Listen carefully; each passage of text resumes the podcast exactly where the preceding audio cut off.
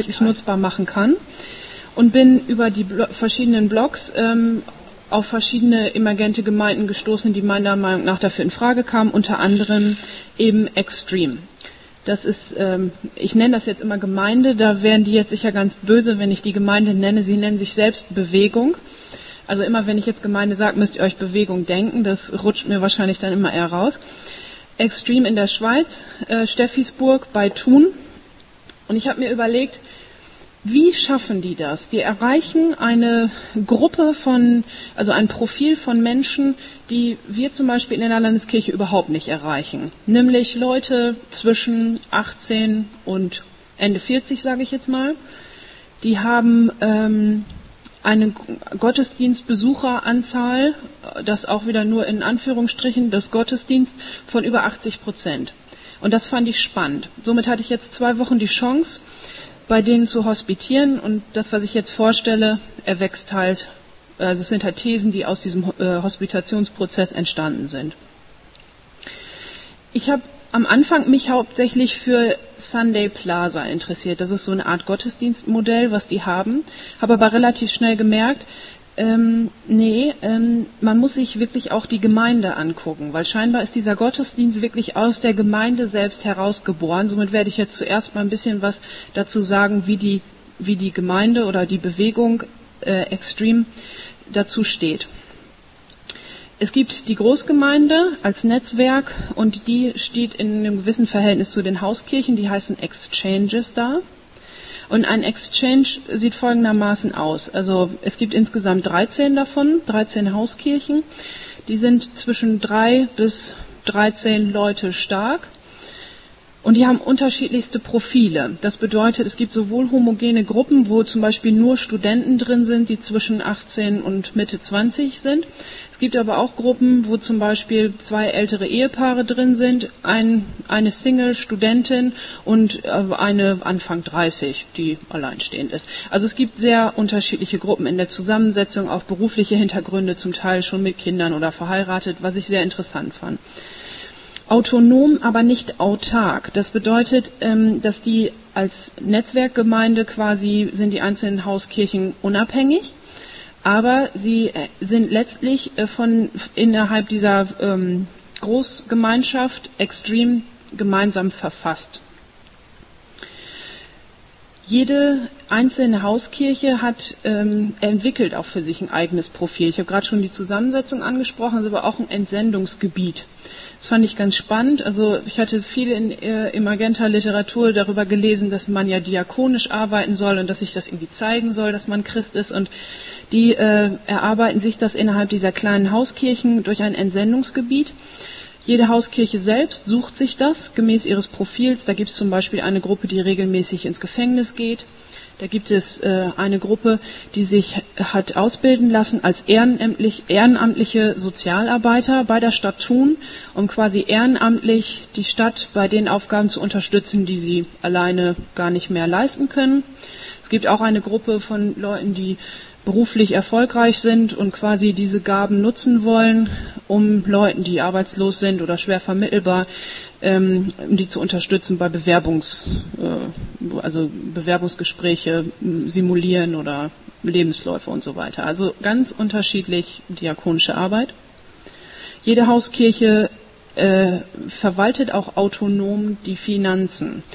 Der Zehnte wird in den Hauskirchen eingesammelt. Es wird dann zwar ein geringer Beitrag an die Großbewegung Extreme äh, entrichtet, aber innerhalb der Hauskirche wird selbst darüber entschieden, wie die Finanzen ausgegeben werden.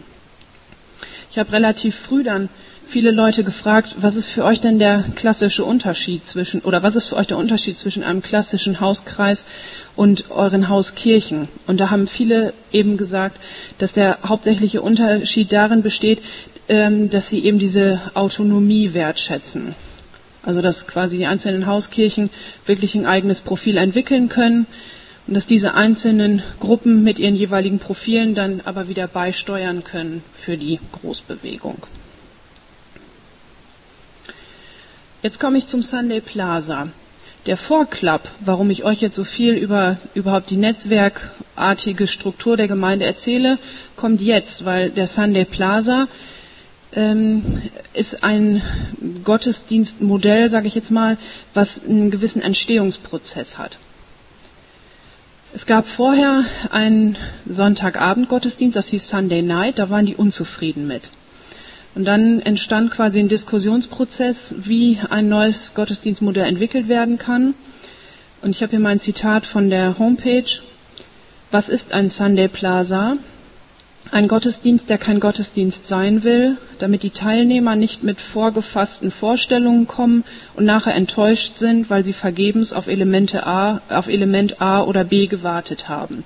Also da sieht man schon, die haben ganz mächtig dekonstruiert und auch ihre eigenen Traditionen in dieser jungen Bewegung selbst nochmal hinterfragt und haben eben versucht, ganz neu was zu gestalten.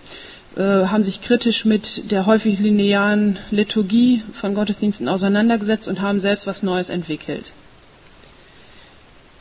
Entwicklung der Struktur. Auch wieder ein Zitat von der Homepage. Da wir in unserer Glaubensreise nicht alle am gleichen Punkt stehen, brauchen wir auch nicht alle zur selben Zeit die gleiche Ausrüstung. Diesem Umstand will die Plaza-Matrix Rechnung tragen. Also gemäß Epheser 4, Zurüstung der Heiligen, sehen die halt in dem Gottesdienst eine Art Zurüstungsmöglichkeit für Leute, die an, an ganz unterschiedlichen Stellen glaubensmäßig unterwegs sind. Und diese einzelnen Strukturpunkte des Gottesdienstes tragen eben diesen unterschiedlichen Punkten Rechnung. Wie sieht die Struktur also aus? Die sieht so aus, dass die eine Art Matrix oder Baukastenstruktur für die Gottesdienstliturgie äh, sich ausgedacht haben in neun verschiedenen Bereichen. Es gibt einen Workshop, beziehungsweise nicht nur einen, sondern zwei. Beide Workshops finden auch doppelt statt. Somit sind eigentlich pro Sonntag vier Workshops, die angeboten werden. Die Themen kommen aus unterschiedlichen Gebieten, aber dienen immer quasi einem Bildungsauftrag für die Gemeinde und auch, dass Gemeindemitglieder mündig gemacht werden und eben auch in ihrem Christsein wachsen. Espace Enfant, also auf gut Deutsch Kindergottesdienst, da habe ich, da ich maßgeblich nicht so großartige Unterschiede festgestellt zu unserem klassischen Kindergottesdienst, außer vielleicht, dass ich den Eindruck hatte, dass Eltern, die ihre Kinder ähm, mitbringen, die dort nicht abliefern, sondern dass Eltern auch oft selbst dann im Espace Enfant geblieben sind und dort dann ins Gespräch kamen, gleichzeitig mit den Kindern gespielt haben. Auch grundsätzlich hatte ich den Eindruck, dass es eine sehr entspannte Atmosphäre dort ist. Infozone. Das ist im Grunde genommen so eine Art Informationstisch, ähm, wie so eine Art Gemeindebrief als oder Gemeinde-Homepage als Tisch. Da werden aktuelle Bücher vorgestellt, da wird informiert, was es alles Neues in der Gemeinde gibt. Ähm, da kann man sich in Listen eintragen, da liegen Flyer aus und so weiter. Dieser Bereich soll noch weiter ausgebaut werden, habe ich erfahren. Art Gallery. Es gibt in der Gemeinde ziemlich viele Künstler oder auch Leute, die künstlerisch interessiert sind. Die, die selbst in irgendeiner Form künstlerisch aktiv sind, haben die Möglichkeit, dort ihre Sachen auszustellen.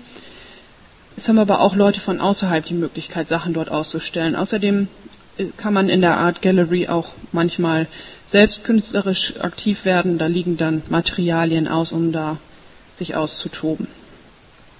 Gebetsraum ähm, oder auch Raum der Stille ist ein separater Raum, der in drei Teile eingeteilt ist und der im Endeffekt so eine Art 24-7 Prayer Room Struktur hat. Immer unterschiedliche Bereiche ähm, und auch Themen. Und dort konnte man noch Abendmahl feiern. Aber eben mit sich alleine. Also die Einsetzung hat man quasi für sich selbst gemacht. Das war kein gemeinschaftliches Ding. Lounge. Das ist ähm, dadurch, dass das nicht in einer klassischen Kirche stattfindet, sondern in einem, einem Art weltlichen Tagungszentrum oder Veranstaltungshaus, ähm, gibt es ein angegliedertes Restaurant und dort hat man die Möglichkeit, bei Kaffee oder Cola oder Bier oder Wein ins Gespräch zu kommen. Gemeinschaft ist denen unheimlich wichtig und da kommt es dann auch häufig wirklich zu tiefen Gesprächen und man kann sich einfach mal hinsetzen und schwatzen. Game Corner. die haben halt gemerkt, dass ähm, ihnen in anderen Gottesdienststrukturen immer der Spaß so ein bisschen gefehlt hat. Und deswegen haben sie gesagt, ähm, es ist auch schön, wenn sich Gemeinschaft dadurch konstituiert, indem man gemeinsam spielt. Game Corner, da ist dann zum Beispiel, die spielen dann gegeneinander Schach oder Mühle oder äh, Trivial Pursuit. Ähm, manchmal bringen die aber auch eine Playstation mit und zocken gegeneinander. Also es ist so ein ganz, ganz spielerischer Ansatz. Bistro und Plenum. Das sind die einzigen beiden Bereiche, ähm, die jetzt kommen, die linear aufgebaut sind. Das ist der einzige feste Termin neben den Workshops, aber dadurch, dass vier stattfinden, kann man sich das auch relativ frei einteilen. Das Bistro ist ein gemeinsames Essen. Da nehmen eigentlich fast alle dran teil, so wie ich das überblicken konnte. Und es gibt immer ein großes Tagesmenü und da kann man richtig mit großem Essen und Salat und äh, Bier und Wein gemeinsam an ganz langen Tischen sitzen und die Kinder toben rum und man kommt ins Gespräch und es ist halt einfach auch eine Form von Gemeinschaft. Und direkt daran im Anschluss dann Plenum und Contemplatio. Plenum ist halt auch äh, ein Treffen, an dem dann alle stattfinden, äh, ähm, teilnehmen. Ähm, als erstes wird ähm, der Exporter gezeigt. Das ist so, die haben sich das damals ausgedacht in Anlehnung an YouTube. Die drehen halt dann für jeden Sunday Plaza einen kurzen Film, wo erstens Sachen dargestellt werden, die passiert sind. Also wenn beispielsweise ein kleines Kind geboren ist in der Gemeinde oder wenn jemand neu hinzugezogen ist ähm, oder wenn jemand ganz spektakulär im Urlaub war, dann werden halt Fotos gezeigt oder kurze Videosequenzen. Man kann es halt darstellen. Außerdem werden auch immer Interviews gezeigt, dass zum Beispiel jemand, der schon sehr lange in der Bewegung ist, interviewt jemanden, der neu dabei ist. Oder jemand, der neu dabei ist, interviewt jemanden, der schon ganz lange dabei ist, zu unterschiedlichen Themen. Wichtig ist bei denen, also ist denen bei diesem Exporter, dass man sich kennenlernt und dass das so eine Art Gemeinschaftsding ist. Auf, also ein Vernetzungstool auf horizontaler Ebene. Direkt daran anschließend ist dann die vertikale Ebene, Contemplatio. Das ist im Grunde genommen im klassischen Sinne das Einzige, was auch wirklich so Andachtscharakter hat. Da bedienen die sich aber auch ganz kreativer Ansätze. Also manchmal werden ähm, Naturvideos an die Wand geworfen oder jemand spielt ein Lied auf dem Klavier, manchmal wird gemeinsam gesungen, manchmal wird gemeinsam mittelalterliches Segensgebet gesprochen. Ähm, manchmal machen die in verteilten Rollen äh, Bibeltexte lesen zu unterschiedlichsten Themen, also ganz verschiedene Ansätze. Jetzt werdet ihr wahrscheinlich sagen, wie kann man sowas überhaupt schaffen jeden Sonntag? Es findet nicht jeden Sonntag statt, sondern nur einmal im Monat. Ähm, das ist quasi das monatliche Zusammentreffen aller kleinen Hauskirchen, die jeweils ja wöchentlich in den Exchanges zusammenkommen. Das finde ich auch eine wichtige Bedeutung, dass dann wirklich der Gottesdienst oder der, das Sunday Plaza eine Art Treffpunkt ist. Ich habe das ja am Anfang auch genannt, Gottesdienst als Marktplatz und so verstehen die sich auch.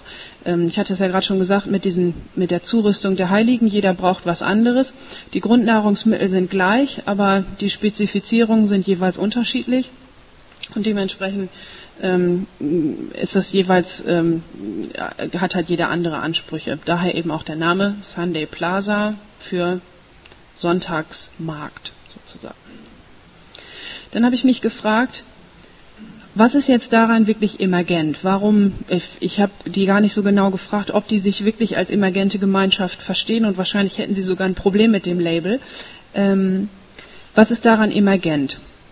Man kann da erstens ähm, die vier Punkte nach äh, Leonard Sweet anbringen, dieses EPIC-Prinzip für Experimental, Participatory, Image-Driven und Connected. All diese vier Punkte habe ich eigentlich im Sunday Plaza vertreten gesehen. Dann, wenn man diese klassischen Kennzeichen von Gibbs und Bolger anwendet, ist es auch so, dass man im Grunde genommen dadurch, dass sie eben nicht, dass es nicht in der Kirche stattfindet, sondern an einem säkularen Ort und dadurch, dass sie sich auch verschiedenster säkularer Methoden, sag ich mal, bedienen, um Gott darin anzubeten, gilt halt Transforming Secular Space. Und dann die vier eigentlich folgenden Punkte, die man, denke ich, gut zusammenfassen kann. Living as Community, äh, als Community, as Community, creating as created beings, participating as producers und leading as a body. Ähm, da lag für mich ziemlich viel so an Community drin, an gemeinsam leiten, gemeinsam gestalten, sich auch mit dieser Bewegung identifizieren und ganz viel daran konnte ich wirklich sehen, dass, dass dieser Gottesdienst aus der Bewegung entstanden ist. Und dann habe ich mir überlegt, okay, das, dieser Gottesdienst ist aus dieser Bewegung entstanden. Aber sowas würde nie bei uns in der lutherischen Landeskirche funktionieren. Und dann habe ich mich aber mal strukturell damit auseinandergesetzt. Denn wenn man das theologisch emergent angucken kann, was heißt das denn dann volkskirchlich? Was ist daran volkskirchlich anschlussfähig? Wir feiern seit der äh, Reformation das Priestertum aller Gläubigen, zumindest auf dem Papier. Praktisch ist das ja quasi in dieser Gemeinde toll umgesetzt. Und wenn man sich ähm, mit den Dingen auseinandersetzt, die zwangsläufig durch demografische Veränderungen und Finanzkrise, durch Stellenzusammenlegungen und äh, ein Pastor und zehn Predigtstätten ergeben werden, dann kann man sich auch die Dinge angucken, die das Impulspapier der EKD fasst. Kirche der Freiheit ist 2006 rausgekommen und in zwölf Leuchtfeuern wünscht sich da die Kirche ihre eigene Vision herbei. Und im Grunde genommen sehe ich in einem der Leuchtfeuer fast eins zu eins das, was die da in Tun umsetzen. Leuchtfeuer 5 sagt, auf Gott vertrauen und das Leben gestalten, das Priestertum aller Getauften und das freiwillige Engagement als Kraftquellen der evangelischen Kirche fördern. Im Jahre 2030 hat die evangelische Kirche als Verhältnis zwischen den ins Ehrenamt ordinierten Predikantinnen sowie Lektorinnen und dem Amt der hauptberuflichen Pfarrerinnen eindeutig und überzeugend gestaltet. Der ehrenamtliche und nicht hauptamtliche Dienst erfährt auch in der Beteiligung am Verkündigungsauftrag der Kirche eine klare Würdigung. Die vier Pastoren, die in der Gemeinde in Thun arbeiten, haben alle weltliche Berufe. Die haben das Glück, vier Menschen zu haben, die alle einen Master in Theologie haben, alle in einer ähm, in einer Gemeinde auch schon als Pastoren gearbeitet zu haben, aber alle haben weltliche Berufe.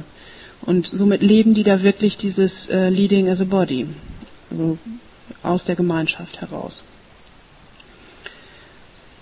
Vielleicht noch ein zweiter Punkt, diese gewünschte Vielfalt in der, ähm, auch im EKD-Papier Kirche der Freiheit sagt das Leuchtfeuer 2, auf Gott vertrauen und das Leben gestalten, die Vielfalt evangelischer Gemeindeformen bejahen. Im Jahre 2030 gibt es verschiedene in gleicher Form legitime Gemeindeformen der evangelischen Kirche. Durch sie werden Mitgliederorientierung und missionarische Wendung nach außen gestärkt. Die Profilierung spezifischer Angebote ist erwünscht. Die frei gewählte Zugehörigkeit der Kirchenmitglieder zu einer bestimmten Gemeinde wird bejaht ein verantwortendes Maß an Wettbewerb unter den Gemeindeformen und Angeboten wird unterstützt und gelingende Beispiele werden gestärkt. Good Practice Orientierung. Das fiel ja auch vorhin schon. Äh, warum sollen wir nicht davon lernen, von anderen, die uns vielleicht Gutes vormachen? Und ich war wirklich erstaunt, wie dieses Leuchtfeuer 2 quasi eins zu eins das beschreibt, was ich mir wünsche, nämlich von solch tollen Beispielen wie der Gemeinde in Thun zu lernen. Dann habe ich aber gedacht, naja, okay, also das ist jetzt vielleicht so ein Visionspapier und Papier ist ja geduldig. Dann kommen die aber gleich mit Kirchenzucht und wirklich klassischer Theologie. Aber selbst die Confessio Augustana sagt ja in CA7, hier wird ein Bekenntnis zur einen heiligen christlichen Kirche und damit zur Katholizität abgelehnt. Näher bestimmt wie die Kirche als Versammlung der Heiligen. Es ist genug, dass Einigkeit in Lehre und Sakramentsverwaltung erzielt wird. Traditionen, Riten oder Zeremonien, die von Menschen eingeführt sind, müssen hingegen nicht notwendig einheitlich sein.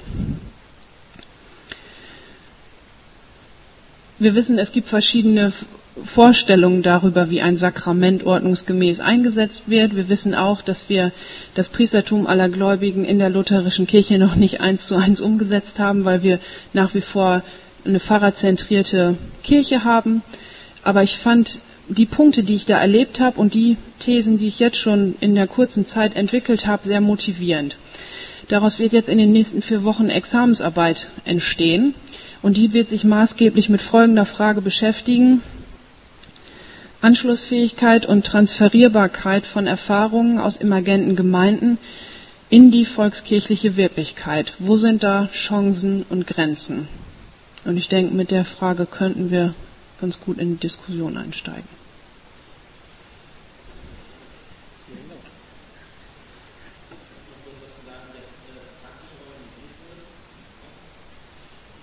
Die haben für jeden Bereich ein Team. Das Team ist immer ein, äh, besteht aus einem Junior und einem Senior.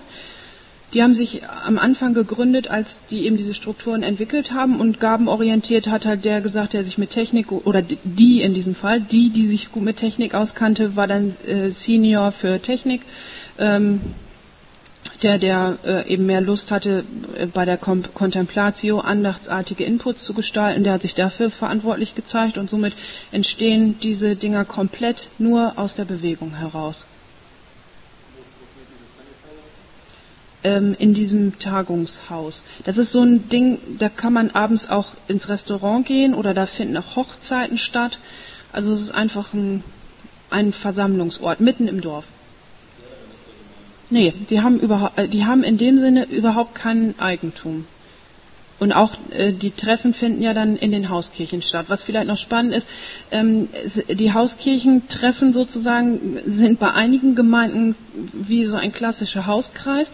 Bei anderen ist es aber auch wirklich so, dass die schon äh, ja, ähm, geschafft haben, einfach auch zusammenzuziehen. Also es gibt schon mehrere Hausgemeinschaften, wo zwei, drei Parteien auch zusammen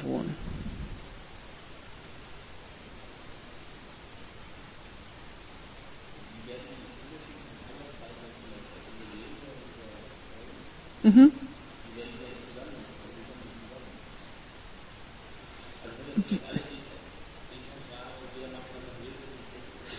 Ähm, also es läuft da ganz viel sozusagen bilateral, weil die halt wirklich eine unheimlich starke Gemeinschaft haben. Ähm, wenn es allerdings wirklich mal Sachen zu klären gibt auf größerer Ebene, gibt es ein Kommunikationsgremium, ähm, das nennt sich Fellowship. Also ich würde das jetzt mal eins zu eins übertragen mit so einem Kirchenvorstand. Wahrscheinlich werden die jetzt auch wieder böse, wenn ich das sage, aber ähm, mit einem Kirchenvorstand. Aber die sind gerade im Auflösen inbegriffen. Also ähm, als ich da war, war eins der letzten Treffen. Die wollen dann wirklich nur noch komplett flache Hierarchie, alle, alle leiten gleichzeitig. Die rufen sich dann halt an. Ne? Der eine ruft den anderen an und sagt, auch wir müssen noch fünf Kabel haben und so.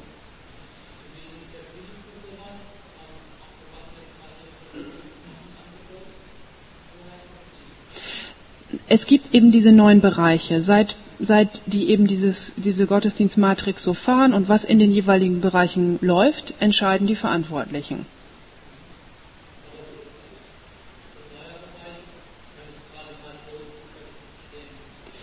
Ja, das finde ich halt ganz interessant. Also ähm, um darauf zu antworten, erzähle ich eine andere Sache. Die sind gerade am Überlegen, ein neues Gottesdienstmodell zu fahren, weil sie, obwohl sie sich eigentlich einerseits gegen so etwas klassisch Gottesdienstartiges gewandt haben und eben deswegen ja auch Sunday Plaza sich ausgedacht haben, wollen sie jetzt eine, das hat den, das hat den Arbeitstitel Messe. Sie wollen in irgendeiner Form schon eine Art klassisch liturgischen Gottesdienst noch zusätzlich etablieren. Und so ein Kick-off-Prozess findet so statt, dass dieses Fellowship-Team Ideen sammelt und dann entwickeln die erstmal für sich so ein Bildungsding. Also als ich da war, haben die zum Beispiel gerade einen Workshop gemacht zu, zu diesem Thema, zum Thema Anbetung. Und dann haben die erstmal ganz klar biblisch, was ist für euch Anbetung? Jeder aus seinem eigenen Kontext dann, ähm, was ist biblisch Bildung? Und dann wirklich nur sehr knapp und wirklich nach drei, als Dreiviertel der Zeit des Workshops schon um waren, die und die Modelle gibt's, das fänden wir vielleicht spannend. Aber dann ging es wirklich nur darum zu diskutieren, wie wollen wir das entwickeln. Also nicht so sehr, es gibt schon vorgefertigte Strukturen, lass uns die dekonstruieren und wieder neu aufbauen, sondern die, ähm, dadurch, dass die eben das Ziel haben, alle mündig zu machen, entstehen quasi aus der Bewegung Bedürfnisse, wie zum Beispiel, wenn du sagst, neun reicht nicht, wir wollen ein zehntes Feld dazu, dann würden die dazu einen Workshop machen oder ein Konzil, ein Wochenende wo sie dann eben Ideen sammeln und dann entscheidet die Bewegung, wir brauchen was Neues oder wir wollen was verändern. Das ist ein organischer Prozess.